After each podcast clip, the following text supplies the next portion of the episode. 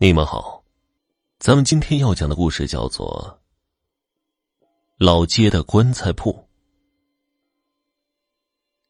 民国时期，各地都流行土葬，即使是达官贵人，也嘱咐家里人注意风水，一定要葬在宝地。这样不仅仅对死去的人好，而且也对后代子孙好。因为土葬盛行，所以棺材更是不可或缺的东西了。孙家就是靠棺材发家致富的。旧街是双溪镇最小最旧的一条街，平时谁也不愿意靠近旧街，但是，一到家里有什么倒霉的事儿，或者有人死了，就一定要到旧街去。尤其是要找旧街街尾的孙家。旧街的店铺做的生意，大多数都是死人生意，所以开门的时间很短。早上日上三竿开门，晚上在太阳落山之前一定要关门休息，祖祖辈辈都是这么传下来的。到了孙杨这一代，已经不那么重视传统了。乱世里生活不好过，生意自然就不好做了。不过人嘛，总是要吃饭的。孙杨就把旧街棺材铺的名号打起来，这样才有活路。特别是这个时代，土匪、官匪、军匪出没，死于非命的人也特别多，穷人家买不起棺材。但是稍微有一点资本的人家，就会希望买一副棺材。九街棺材铺的机会来了，谁能够没有棺材呢？这一天，如同往常一样，孙杨吃完了早餐，才慢悠悠的开门。一直等到了太阳快要下山了，也没有一个顾客上门。正当他准备关门的时候，门口出现了一双手，就扒在门口上。孙杨被吓了一跳，他想起来去世的老父亲跟他说过的许多棺材铺的禁忌，可是也没有说过这样的呀，鬼上门吗？孙杨打算强行关门的时候，那双手露出来更多的部分。看得出来是女性的手臂，还有细细的声音。老板，等等，我我要买棺材。你走你的阴阳路，我做我的浑身生意。孙杨不敢看，就这么说着。一般而言，鬼怪不会为难棺材铺，否则就是在毁自己的路。这时候，他出现了。是一个穿着破烂、皮肤白皙、黑色的长头发散落的女子，她竟然扑哧的笑了。你说什么呢？我是来给我弟弟买的，我弟弟病死了。说到这儿，他又悲伤起来，眼睛立马就红了。孙杨这个时候才有胆量看他，原来是一个清秀的姑娘。看得出来是逃难而来的，也许之前还是一个大家闺秀。这个乱世，太多的人变成人不人鬼不鬼了。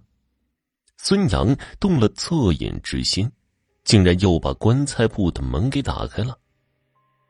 进来吧。这个时候，夕阳已经完全沉下去了，没有了光亮。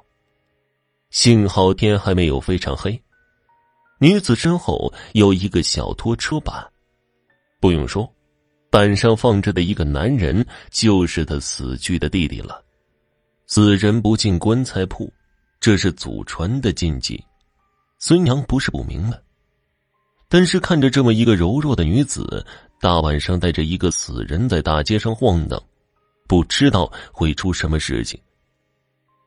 棺材铺已经开了几代人了。也没听说过出过什么事情，也不见得祖辈们都遵守规矩。孙杨决定破例了。孙杨不仅仅让女子进了门，而且主动的把他的弟弟给拖了进来，就放在大厅里。大厅两边放着的都是棺材，中间的灵位处进贡着贡品。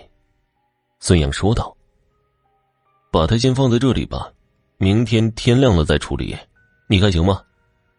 女子自然是感激涕零，进了门就千恩万谢。我叫孟丽，我弟弟叫孟晨，我们家原本是在北平的，没想到一路逃难就到了这里。弟弟自幼身体就不好，没想到前不久就……说着说着，孟丽就又哭起来。孙娘一看这哭的梨花带雨的，心疼起来，赶紧安慰。没事的，孟姑娘不必难过了。如果姑娘不嫌弃，这棺材铺也是你家。孙某人虽然没什么家底儿，多养一个人还是做得到的。嗯，你弟弟，我也会当做自己的弟弟来对待。孟丽没想到孙杨这么热情，更加的感动了，泪眼朦胧的说道：“谢谢孙公子了，孟丽以后。”为您做牛做马，为您洗衣做饭。今晚的晚饭还没有做吧？我这就去做。孙杨心里自然是满意的，他收留孟丽，怎么可能没有点私心呢？在这个乱世，娶个媳妇何其困难，而且他就是一个卖棺材的，没钱没地位，还不吉利。孟丽长得又那么漂亮，用一副棺材换一个媳妇儿，值了。趁着孟丽在厨房忙活的时候，孙杨开始观察起他死掉的弟弟孟晨。听孟丽说，孟晨已经死了好几天了，他一直也没有找到人帮忙，可是又不能把弟弟丢在路边暴尸荒野，所以一直用拖板拖着。孙娘觉得有些奇怪。孟晨身上一点死人的气味也没有，虽然呼吸没有了，身体也是冰冷的，可是身上就是没有气味。现在是夏天，按道理来说早就应该臭了。这时候，孟丽从厨房走出来，说饭已经做好了。他问孙杨：“怎么了？我弟弟怎么了？”孙杨看着他着急的样子，想了想，最后还是什么都没有说出来。没准儿他弟弟身上真有什么事情，但是他不知道，说出来也是徒增烦恼，不如解决了之后再说。棺材铺旁边就有高人，平时卖点寿衣糊口，经常出去云游，估计也快回来了。吃饭吧，明天我就把你弟弟下葬。孙杨为了让孟丽安心，便这么说。不得不提，孟丽做饭的手艺非常好。孙杨一边吃一边赞不绝口，还伸手去碰孟丽的手，发现孟丽的手也是特别的凉。孙杨隐隐觉得有些不对劲儿了，孟丽的手怎么也跟他弟弟的手一样呢？被你发现了。孟丽笑了，这么说，他身上倒是有一股臭味儿。孙杨一直以为是逃难的时候没机会梳洗，所以发臭，可是现在看来，并不是那么一回事孙杨想说话，想问清楚这是怎么回事可是已经没有机会了。他觉得头晕眼花，意识模糊。他意识到了饭菜里下了药，这个时候。应该死掉的孟晨坐了起来，和梦里相视而笑。他们一起坐在桌子旁边，把手伸向了孙杨。